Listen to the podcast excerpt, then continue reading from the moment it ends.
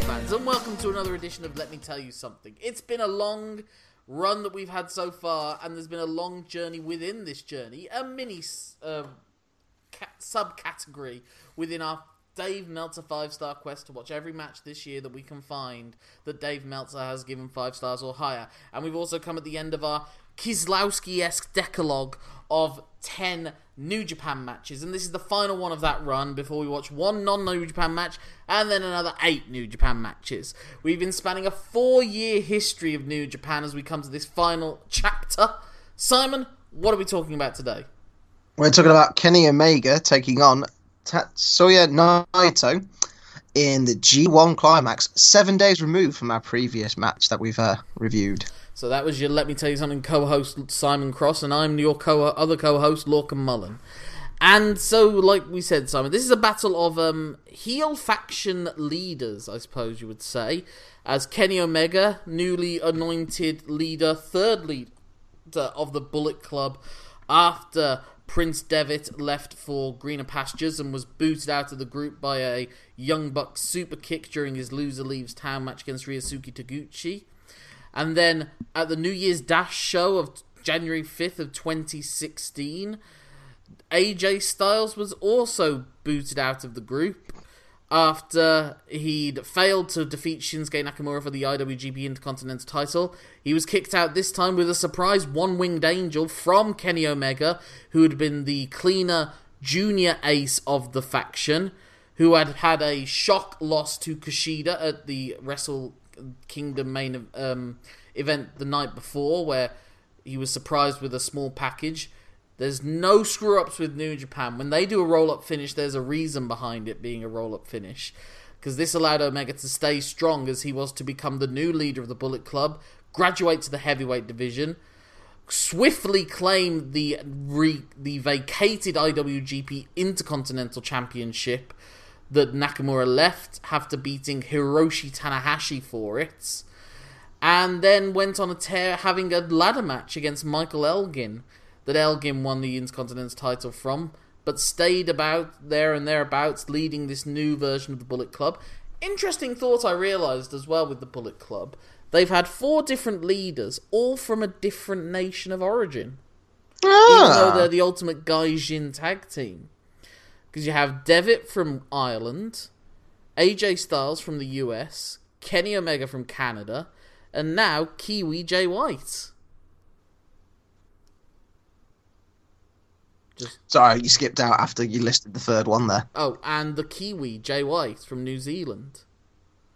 Just a fun Ah. little fact I noticed. But anyway, he's facing off against Tetsuya Naito. Now, in a recent episode, I ran down the epic story of Tanahashi losing the generational battle to Okada in the end of who is the true ace of New Japan at Wrestle Kingdom at the start of this year of 2016. Um, what I love, when I, one of my favorite storylines are ones that incorporate side characters and affect other people within the promotion. And no one was more affected by the Okada Tanahashi rivalry than Tetsuya Naito. So just give me one second. I'm getting a bit of sun in my eyes. I'm just going to close the curtain. I'll be back in Yeah, not sure. too long.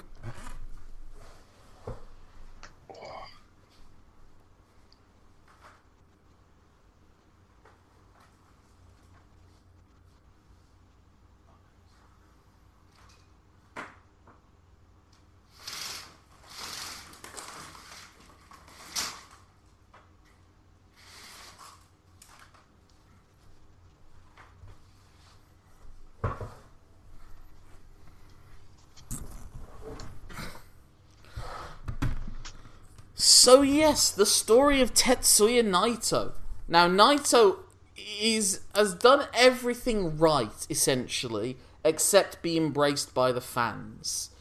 He had rose his way gradually up the card, having been a young lion, famously facing off against Okada around the same as Young Lions, uh, about 10 years before their Wrestle Kingdom main event in 2017. Uh, was it 2017 or 2018? It was 2018. Yes, it was 2018. Um, and he'd been a pure, and he'd been a babyface all the way through. He formed a tag team with another fellow young lion of the time, Yujiro Takahashi, and they formed the team No Limits. And they'd done all the learning excursions. They'd moved, they'd gone to Mexico, where Naito came up with his trademark pose of pulling, opening his eye with his fingers, because that was a frankly racist signal that Mexican fans were giving to him to Um, open his eyes. So he decided to embrace it. okay. Steer into the skid, if, if, if nothing Yeah. else. and he was a babyface through and through. Apollo, uh, Team No Limit, doing what they can, winning the IWGP Junior Tag Team titles, graduating to the Heavyweight Tag Team division. But then Yujiro turned on Naito, and Naito had to try and make it as a singles competitor, still working his way gradually up the ranks. He was nicknamed the Stardust Genius because of his natural a wrestling brain. He could structure things in a brilliant way. Apparently, backstage, he was known to be the guy that can figure out how to tell the story of a match better than anyone. And he Right. very much was the inheritor of the Tanahashi legacy through traditional means, in the same way that Fujinami inherited it from Inoki.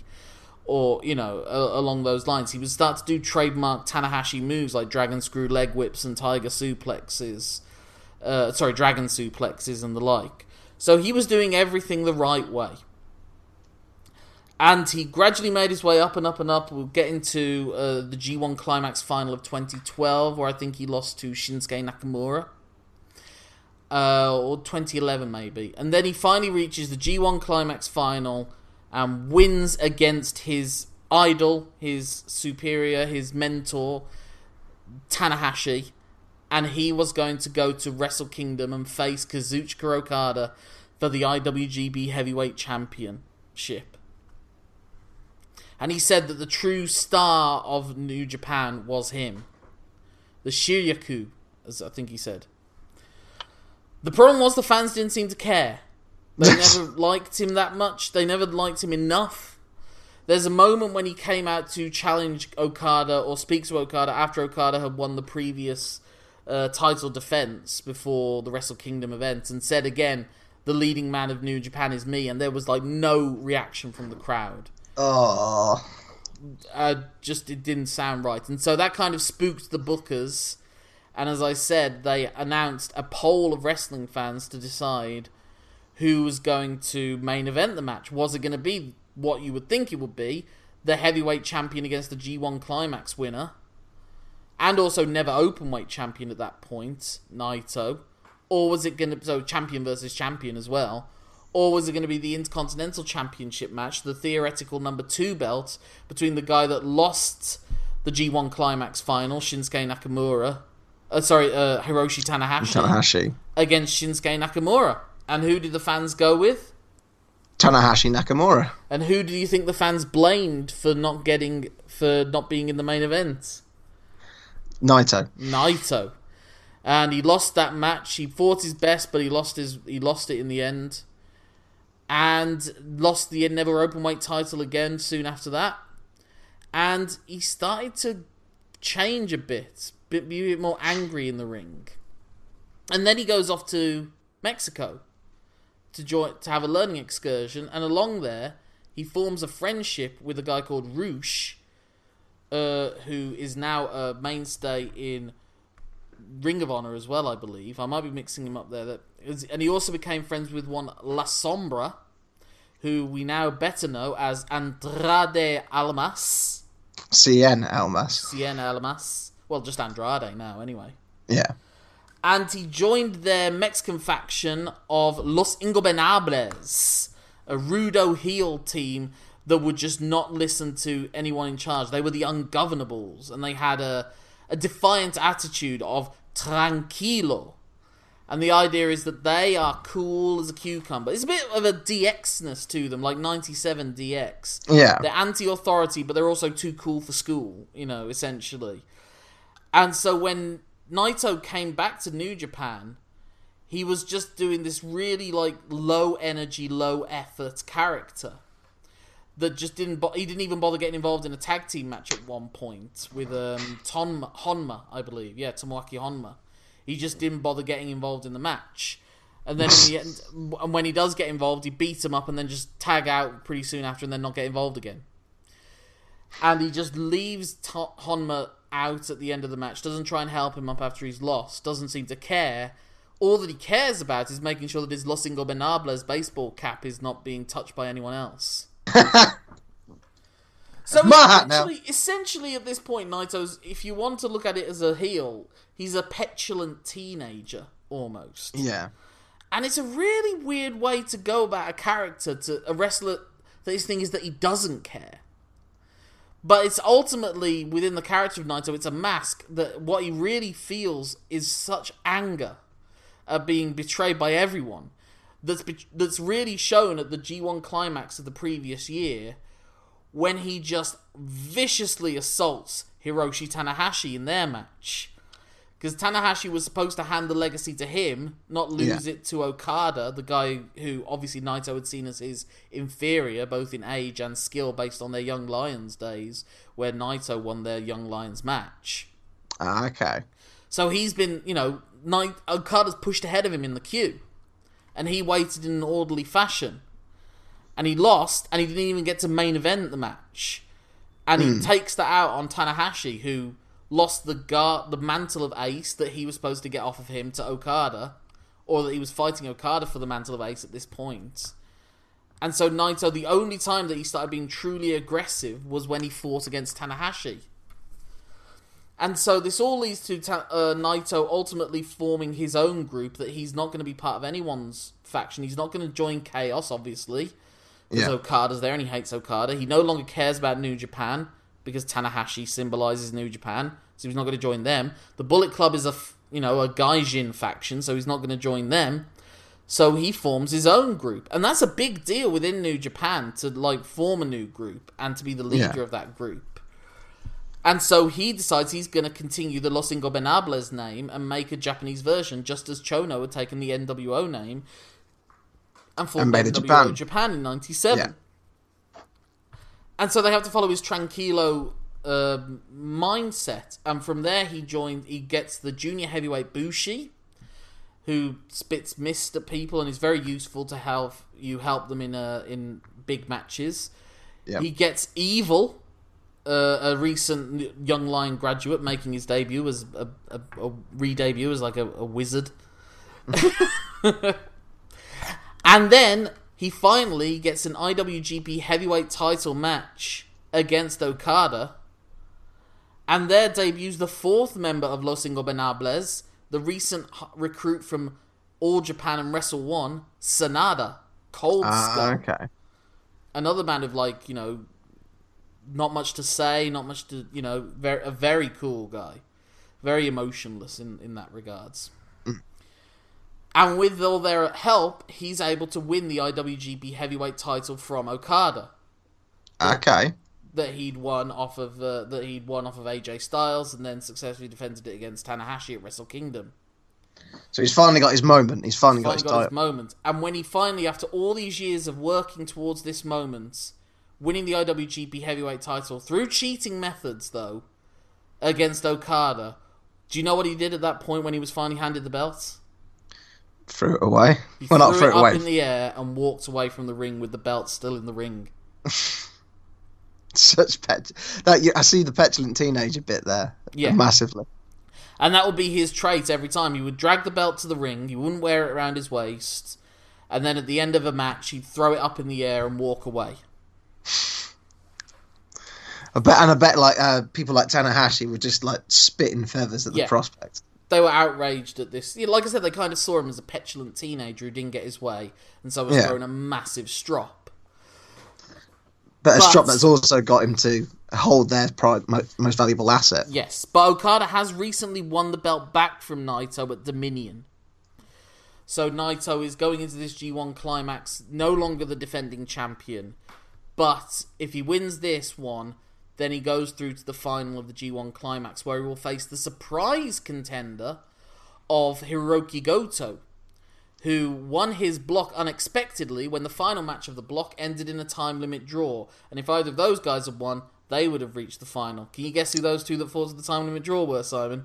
Ooh, was one of them Nakamura? No, Nakamura had gone by then. Um, Ishii. No, Ah, give me a clue. we've covered the match before.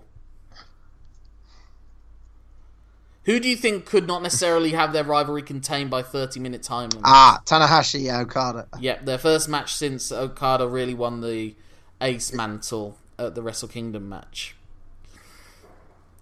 So you would think of this match as probably no one would have expected Hiroki Goto at this point to be main eventing a Wrestle Kingdom. Yeah. So I think everyone goes in probably expecting Naito because he was the hot flavor of that time to win it. Omega's in his first ever G1 climax, and you know it's very rare for someone to win their first G1 climax. The only two people that had done that before him in the previous ten years have been Okada and Hiroki Goto. Ah, Ah. a little bit of foreshadowing there. I like that. We're having Goto in the final. So, like I said, this is a battle of two characters whose thing are that they're heelish. O- Omega seems to have an almost is a very eccentric character compared to Devitt's cool, loche, rock and roll, almost a precursor to what Chris Jericho turned himself into, a slightly less exaggerated version of that. Yeah, Um, and AJ Styles is just sort of the classic angry American gaijin cheating heel, but also with great wrestling agility and, and high flying nature. Like they kind of see him as a boorish Stan Hansen esque guy, but not with a Stan Hansen esque size, you know? yeah. But the Stan Hansen ability just in a different field. Yeah, that maybe, makes sense. maybe that's not the best example, but just like the Bullet Club is a parody of, of Gaijin wrestlers, essentially. You know, calling Yeah. them the Bullet Club is a very pointed point uh, notion about American culture through the eyes of Japanese wrestlers, Japanese people. How much they love guns in that. yeah, and it's obvious that Omega's not really interested in that version. He's already formed this new little group within the group with the Young Bucks that they've taken to calling the Elite. Yes. Hmm, wonder what will happen with that. Mm. and he's uh yeah and he's his character is that i mean if you ever see his promos of in japan in english language promos at this point it's almost like an anime villain there's a great one after he beats kushida for the junior title a year earlier i i remembered this promo because i just watched it several times. It's so good. He goes this is him with the mic. Ha ha ha ha ha. Ha ha ha ha ha. Something the matter kushida? Came expecting to fight a madman, but instead found a god? so, That's brilliant. yeah. So there's this idea that Omega is a little bit crazy. He's a lot crazier than Devitt and, and uh, AJ Styles. Yeah. He would prefer eccentric, maybe. Um, so, like you said, you've got these two very unusual characters, both portraying different kinds of heels, both still embraced by the fans. Because one of the reasons that Naito became so popular is a lot of people saw him as emblematic of this very disaffected, angry young generation Yeah. promised this prosperous life of Japan that they're not getting, similar to a lot of Gen Y, you know, millennials complaining about what the baby boomers haven't left for them. Yeah. That's basically how it, like there's this really weird tradition like now like Japanese women don't want to get married. A lot of them a lot of Japanese kids, teenagers just spend all their time in their bedrooms. It's like a proper problem that there is within Japanese society at the moment. And I suppose Naito embodies that weirdly. Again, acting like a petulant teenager in many Yeah. ways. But the funny thing about Naito, I think one of the reasons why I love his shtick so much, like you say, is that he has to not care, but care at the same time. He has, He has to to- care about the fact that he not cares. Yeah, he has to act as if he's not bothered by anything. And like when they're trading wads of spit at one another Yeah. early on, Naito's trying to sort of look emotionless, but wrestling's all about emotion. and you know, some of his actions in the past were quite exaggerated, some of his sellings and everything. He was very, Yeah. very energetic, and he's trying to do the opposite of that now. I did love um, j- just after they start, uh, just before they start spitting. Well, it sort of leads into the spitting.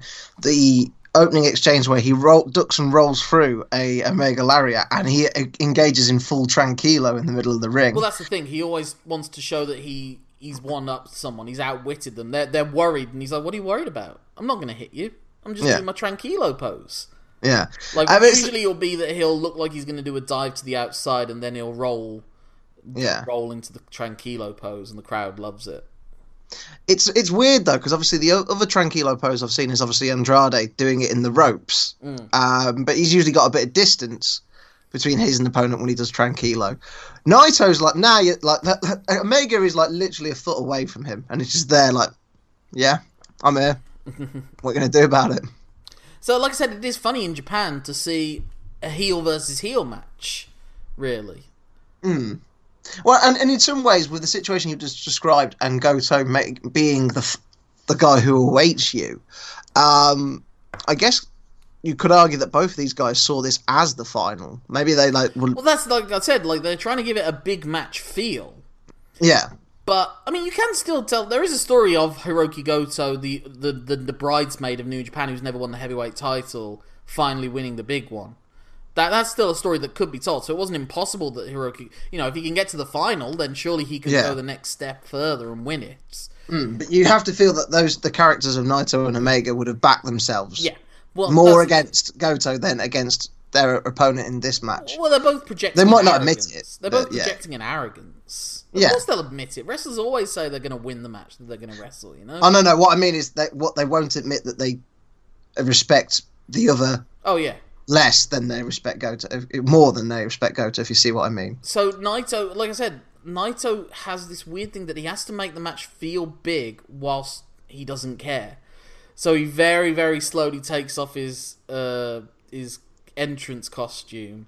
His Vegas magician outfit. Yeah, he hasn't quite got the cape yet. He does start rocking a cape, just, Just like those um like uh, neckbeard things, I guess. Milady, just cape fedora.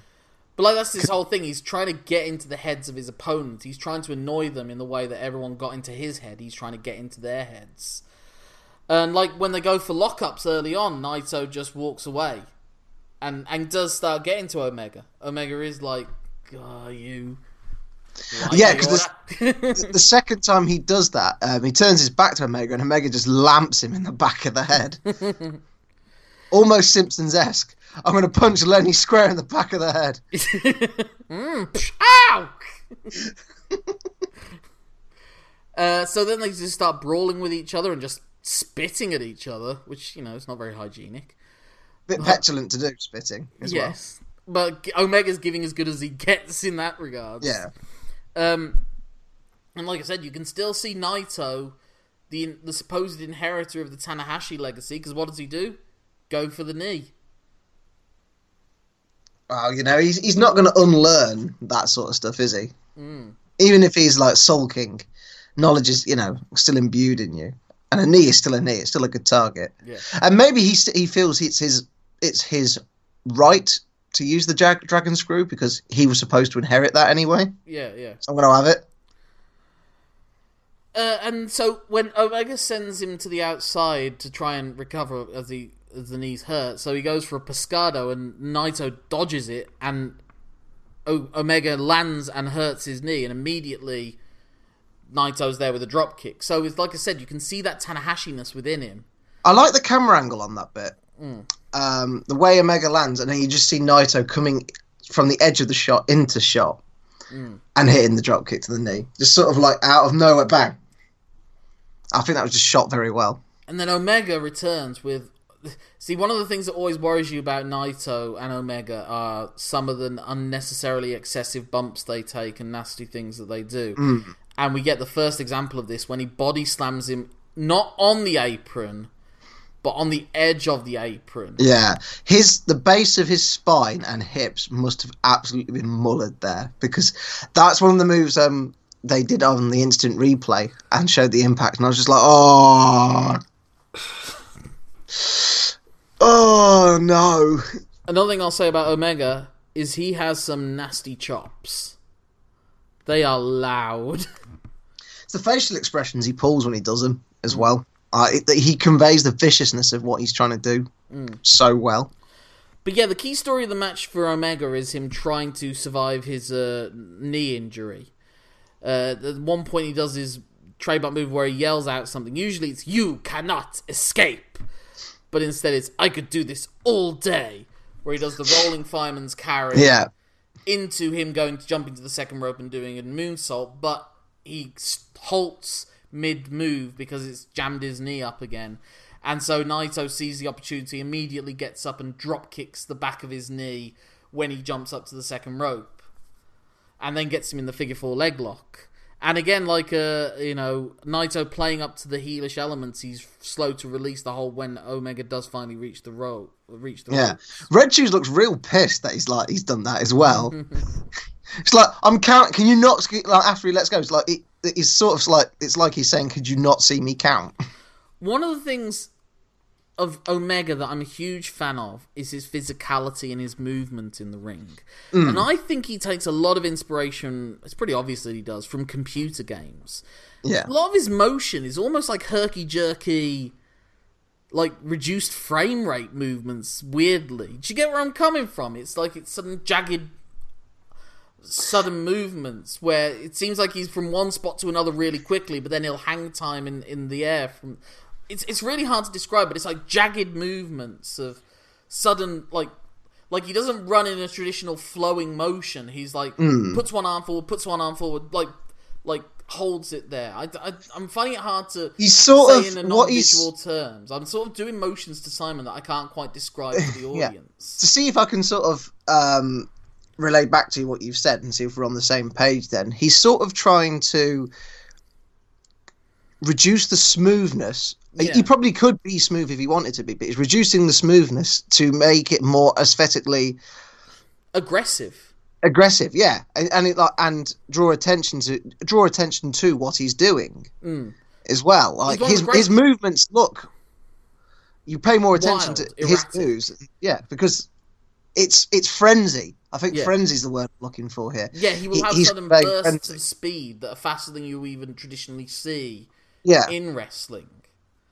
Yeah, and it's not like um, the explosiveness um, I refer to with people like Ishii. It's it, this frenzy is like a, It's, it's an frenetic. animal viciousness. It is yeah, frenetic, like you, like you were saying. Um, and then like uh, when he does that springboard somersault plancha from the top rope to Naito far into the crowd, it's absolutely amazing to look at. fair play because That is some distance. That is di- that is distance that he's caught there. You're right. He uh, he manages to move. Th- I can see what you mean. Um, whenever I see someone get powerbombed into a Japanese table, I can't help but wince. And he goes through the table. yeah. So how hard was that bloody say. powerbomb then? I am the table, but not this time. uh, uh, what was also in uh, good as well, I liked was they didn't do the traditional. Well, they were doing. It seemed like they were doing the traditional. Can Naito get into the ring at the twenty counts? Yeah. And when the ref reaches eighteen, and you, it looks like he's going to get in. So Omega just goes outside the ring and immediately hits him with a an apron dragon suplex. Oh, yeah. I mean, it was a good, a good looking move, but Jesus Christ, there's no way that doesn't hurt. But again, and then when he gets him back in the ring and goes for another dragon suplex, one thing I loved was that mid bridge he has to raise his left leg because his knee can't support the weight anymore, Yeah. and that probably helps Naito be able to uh, Survive. survive out of it. And then um, Naito, is that inverted DDT thing his finisher that he counted out of this power bomb? Yeah. Yes, but that's a bit later on. Um, I liked also when they get into a forearm exchange at one point, they both have smiles on their face. Yeah. Naito, his usual, ah, I don't really care, this is ridiculous. And think Omega is like, I'm gonna give you tit for tat, like with the spitting. It's like, okay, Yeah. you're gonna smile during this, I'm gonna smile as well. I'm enjoying the fact that you're you're, trying to enjoy it, mm. kind of thing. And they do this sequence again. It's, it's sort of uh, because you watch them so frequently. It's not not necessarily a cliche, but it's a a regular thing where the person that wins the strike exchange will then run and then be surprised with a return move that like shifts the balance back. So hmm. Naito wins the forearm exchange, runs the ropes, but then runs straight into a V trigger.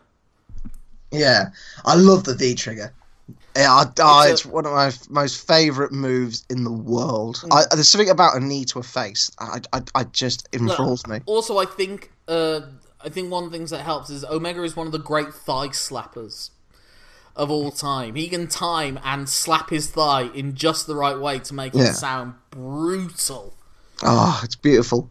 Like him, um, when Gregory Helms was being like a proper like knobhead heel, and uh, he was doing uh, the Shining Wizard. Loved that. Um, love Great Mutas Shining. Wi- I, I, I'm just enamored with knees to faces. There's something about a knee to a face I just love. You know what I mean? Everyone's got like a certain strike. Like Triple H's uh, about throw them into the ropes, come back, do the knee to face. I love that as well, even though it's not as like vit like oh, what's the word I'm looking for? It's not as pure strike as the others. This feels like just kind of epic uh, finishing straight that almost takes up half the match. Of them just countering each other's big moves and and trying to Naito stay- trying to avo- avoid the one wing angel. Yeah, that's the key. The move that the, one of the things that New Japan are great at is giving someone a deadly finisher that can't be escaped. Like for the longest time, AJ Styles' Styles Clash was protected so much, and Omega's One Wing Angel was protected to the point that no one ended up kicking out of it before he left the promotion. Yeah. So that's great though. It's like well, Bond had Jaws, the guy he just couldn't beat. You know, think people should have like obstacles that aren't just easily surmounted, and finishing finishing moves as a whole um, in other promotions aren't what they. Including New Japan, to be fair. Yeah, It seems like Okada finishes any match with just one Rainmaker these days. At least not an IWGP heavyweight match. yeah. Uh, well, we could go talk, we could uh, go down Pandora's box with like the finishing move as a whole, uh, but I don't know. I, I just I just want to see them finish things more. You know. But again, like you said, the, the key is that you know Omega's trying to hit him with everything he's got, and and Naito's staying in it at times by just going back to Omega's knee. Again, very Yeah. similar to Tanahashi. It's like he's like a mirror universe version of Tanahashi. You know, he's he's Bizarro Tanahashi is Naito. Yeah, like the first time he escapes um, the One Wing Angel is a great transition to the knee bar. Yeah, that's it, yeah. I love that. I just love how he, and he really wrenches at it. yeah, like the, yeah, exactly the facial expression he applies as well, like the viciousness he's putting into that hold. Can I be honest? Beautiful. There's something that Omega does that I'm not a fan of that much in wrestling. I get why they do it for dramatic purposes, but I've never been a huge fan of the guy contemplating the tap outs. Okay. where they're standing there with their arm up thinking about it, but they're not doing anything in that moment to try to escape the hold. Hmm. What I like, and if you watch it in MMA, for the most part, when it's truly clamped in, they usually tap out instantaneously. And so the person that was always really good at that was William Regal. He fights and fights the submission hold, but then when it's finally truly applied, he taps out almost immediately. And I think that's how I prefer the tap out. But I get you use it for dramatic purposes. He doesn't milk it as badly as, say, Shawn Michaels did in the. You know. Yes. No. Um. I get, I get your You can say they're like they're thinking, how can I escape this? I, I Yeah. get that, but I just. I don't know. Maybe because this gets played too much, you know? Yeah, I think it's got its place, but I do see where you're coming from. It can it, it can very quickly get into hammy territory. I don't think it does so here. Well, I think it helps that he truly just lunges for the ropes at that point. Yeah, it doesn't barely get gets to them. Yeah, it takes him like three grasps to get it, and Mm. again, that's that's like the Fred. That's the animalistic nature. He, he, He's not being smooth. It's not like a smooth leap. Yeah. Like for like for that they, they they often do in WWE tag team matches for the hot tag. It's not like a smooth roll through after like inching across the ring. It's like scratching and craw- clawing and Hmm. conveying real danger. Yeah, yeah. Uh, one of the bits, I, one of the things I also love in wrestling is when they, like we were saying, I think uh, Tanahashi does this brilliantly, like how he brought a sling blade into a, uh, an environment that he reverses a, f- ma- a move in the way that only he can. Yeah, So Naito goes for like those traditional Ric Flair atomic drop to the knee spots. And he holds on after he does it the first time and lifts him up again. But what Omega does with the good knee is V triggers him mid move to escape it. Yeah. So it's a variant of the V trigger to help him out of a dicey situation. You know, it's that thing of finding that that way to pick that lock in a very specific fashion Yeah. that gets to like a crowd reaction, not just of a oh he's got out of it. It's oh my god he's hit his setup to his finisher. Yeah, You know, yeah, like, like, uh, second deadliest move in his arsenal. basically. having the ownership of the tools in your toolbox to the extent that way you can apply them anywhere. Uh, another thing that Omega does that was starting to get really popular at this point is he does the deadlift, which is again another thing that doesn't really make sense because all moves in wrestling that are power moves should be deadlifts. Yeah, But he gets him, he does that where he hangs onto him and goes for the German suplex from a deadlift position, and then he holds out after that in the gut wrench pose and turns it into a power bomb. Uh, which considering his knee's been damaged as well. yeah, he's the knee selling kind of comes and goes at this point. Yeah, Um, he does like the Bullet Club pose and goes for the V trigger, setting up the one winged angel, which then Naito, like like, like I said with the the reversing into the V trigger, he finds a way to reverse into his version of Destino, not the full tran- full rotation Destino, but like the reverse DDT element. Yeah. Um, and so what I love about the Destino is that it's one of those moves, the, one of the best finishing moves, because he can do that on anyone. He can do that move on Rey Mysterio. He can do that move on the Big Show. You know, that's Like- one of the uh, great thing. Like truly great finishes have that that Yeah. you can hit anyone with it. Ray's got that with the six one nine. Speaking of Mysterio, because he's doing all of the actual movement. and it's all about bringing down his opponent to his size. Yeah. as well. Uh, Whereas something like- RKO, Like Diamond CM Cutter. Yeah. Whereas like CM Punk couldn't probably do a GTS to the Big Show.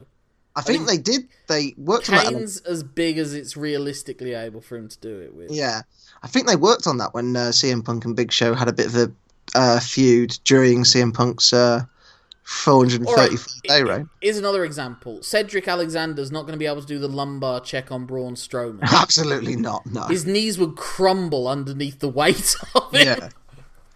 Whereas McIntyre can Claymore kick anyone. Yeah. Shawn Michaels can Sweet Chin Music anyone.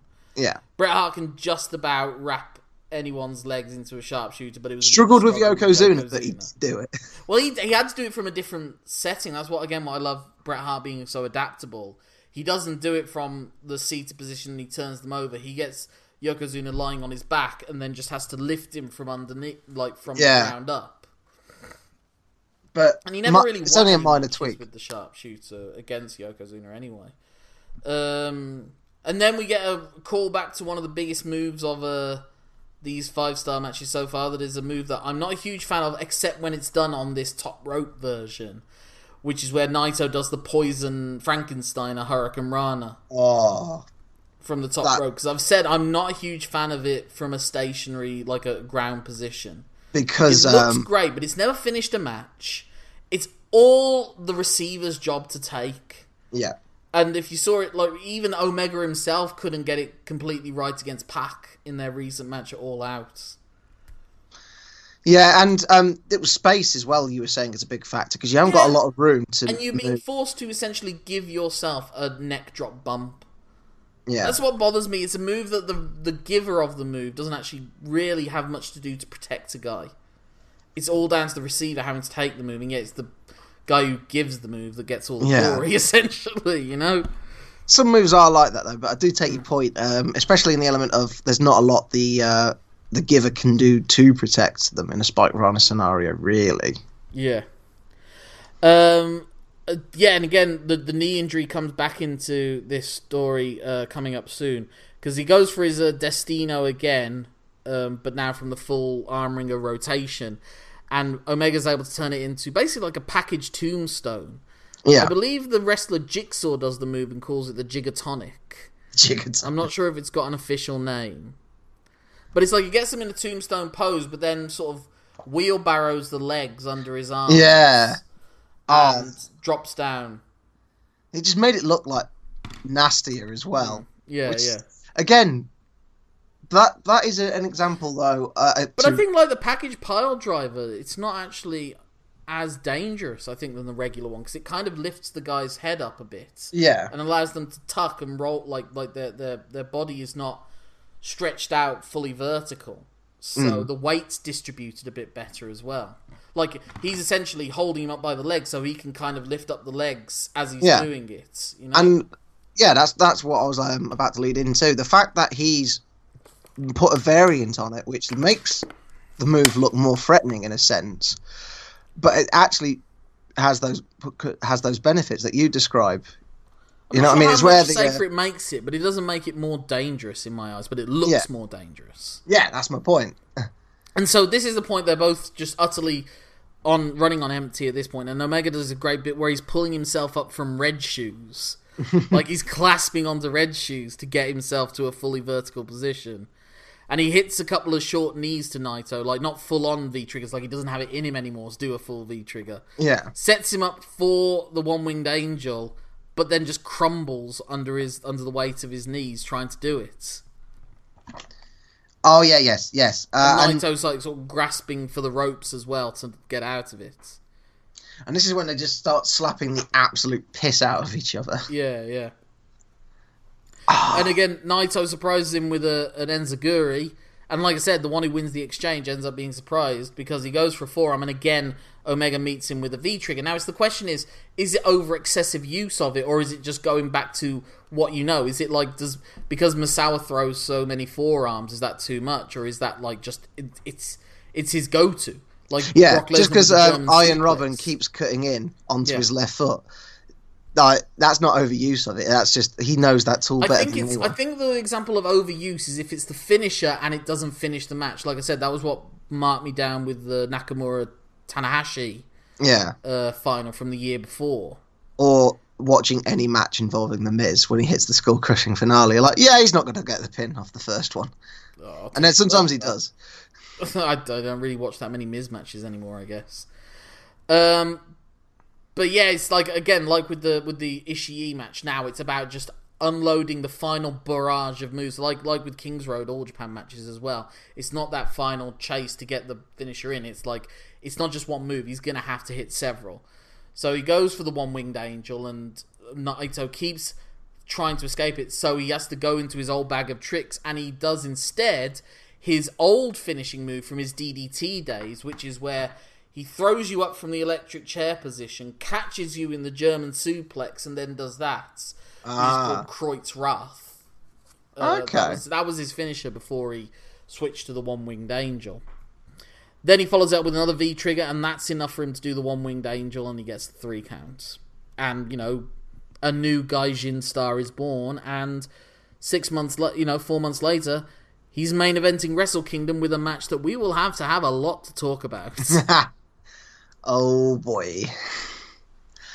Um, Do you have Oh. anything more to add about the match itself? I really no, no, I, I, I don't. I think uh, one thing I just like I've said it already, but I think the facial expressions of these two men throughout, I, I really, really loved, and it's again how you don't have to do a lot with your body sometimes to convey what's happening. Mm. Uh, they get a both both across um, how much they don't like the, the dislike for each other. Um, Naito's sort of like meh, apathy at the start, and then morphing into throughout the match's frustration Yeah. uh, and Omega's viciousness. Yeah. So this was basically, you know, like you say, the first five star match for either of these guys that were well respected. But I think this was like a coming out party for them, even though Naito had already won the IWGP Heavyweight title uh, before. I think this was really it was both his really more his post match throwing away of the belts that did that won it for him, won the crowd over, and also Yeah. um, his character work. And just this was starting to get more eyeballs to the product. There's now English commentary. People are getting access to it uh, through other means. Uh, we didn't watch it with English commentary, but there was you could see them there at one point. Uh, Steve Corino and Kevin Kelly. So, you know, I could have made you avoid Matt Striker commentary, Simon. I'm sorry. That's Um, all right. so it's starting to get there now. They're finding the the the, the like these one-off events are being put up online for people to watch. It's just before the New Japan World subscription starts up. I think it might have already been up at this point, but I don't think it was. Um, but I think also one of the key things that made this match a coming out for both men, really, to a lot wider audience, was both of these characters have been built as heels on interference in their matches but this was an interference-free match. Neither the Ingobernables or the Bullet Club members were anywhere to be seen for this, and they went at it just one on one and pulled out a match that I'm going to give five stars to. I am also going to give five stars to this match. Uh, New Japan World, incidentally, launched December 1st, 2014. Okay, so people were able to watch it at this point. Yeah. But I think this was the first. This must have been the first G1 climax that was getting English commentary, at least for the final three nights. And now it's got to the point where there's English commentary every night. Mm, mm. Well, uh, well, this is the advantage of having New Japan World, is it it mm. made it more accessible to yeah English speakers.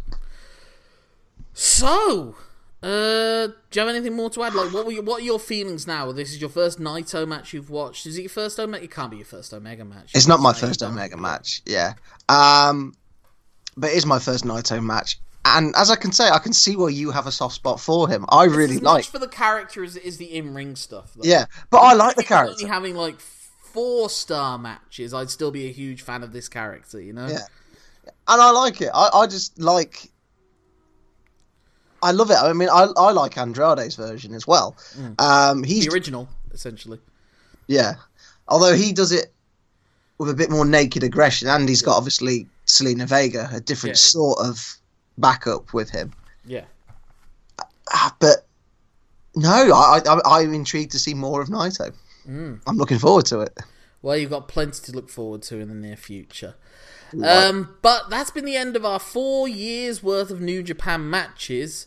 They have to wait a full four months for another five star match to come from New Japan. Uh, but in the interim, there was a five star match in America that Dave Meltzer witnessed from the front row. Woo! And it was for a new promotion to us on this series. Simon, what are we covering next? So, we are going to the world of Pro Wrestling Guerrilla, and we are watching um, Adam Cole, bye bye, and the Young Bucks take on Ricochet, Will Ospreay, and Matt Sydal. Six men all making their five star debuts on this show. Uh, five of whom will go on to have many more five star matches to come. Yes. Maybe not many more, but more. But if people want to get in touch with you with the interim, Simon, how can they do so? Uh, they can get in touch with me on Twitter, where I'm, I'm so known as Simon Cross Free. Free for the uh, number of seconds after the power bomb onto the table. I was like, did that actually break? My name's Lorcan Mullan. That's L O R C A N M U L L A N if you reverse the N A at the start of Naito. If you put an at gmail.com at the end of it, that's my email address. Otherwise, find that name on Twitter, Twitter, Letterboxd. I was going to say Twitter boxed. Twitter, Letterboxd, Facebook, or Instagram, and you'll find me at all of those. Uh, get in touch with the show at LMTYS Pod. That's our Twitter handle. You put an at gmail.com at the end of it. That's our Twitter account, and we have a Facebook page. We'd love you to like and share with other people. Please review the show on Apple Podcasts or wherever it is you get your podcast from. It's word of mouth that saves the, uh, anyone like us who has no big backing behind a, a, major podcast corporation, and we'd like to find a wider audience. We think we've made a, a series that people can binge listen to in the future that they could greatly enjoy, hopefully. Yeah. Um, and I hope you've been following along with us. If you don't have a New Japan World subscription, get yourself a bloody New Japan World subscription. Yeah. interface ain't the best, but once you figure out what you're looking for, you're, you're off to the races. Maybe oh. we can put some links to the matches themselves on our Facebook and Twitter page, uh, Twitter accounts as well. Absolutely. Simon, our head of social media. ah, yes. Um, but until then. Yep, there's nothing left to say except my name's Lorcan Mullan. My name's Simon Cross. Thank you for letting us tell you something. Have a five star tranquilo time. Until the next time. Goodbye and good night.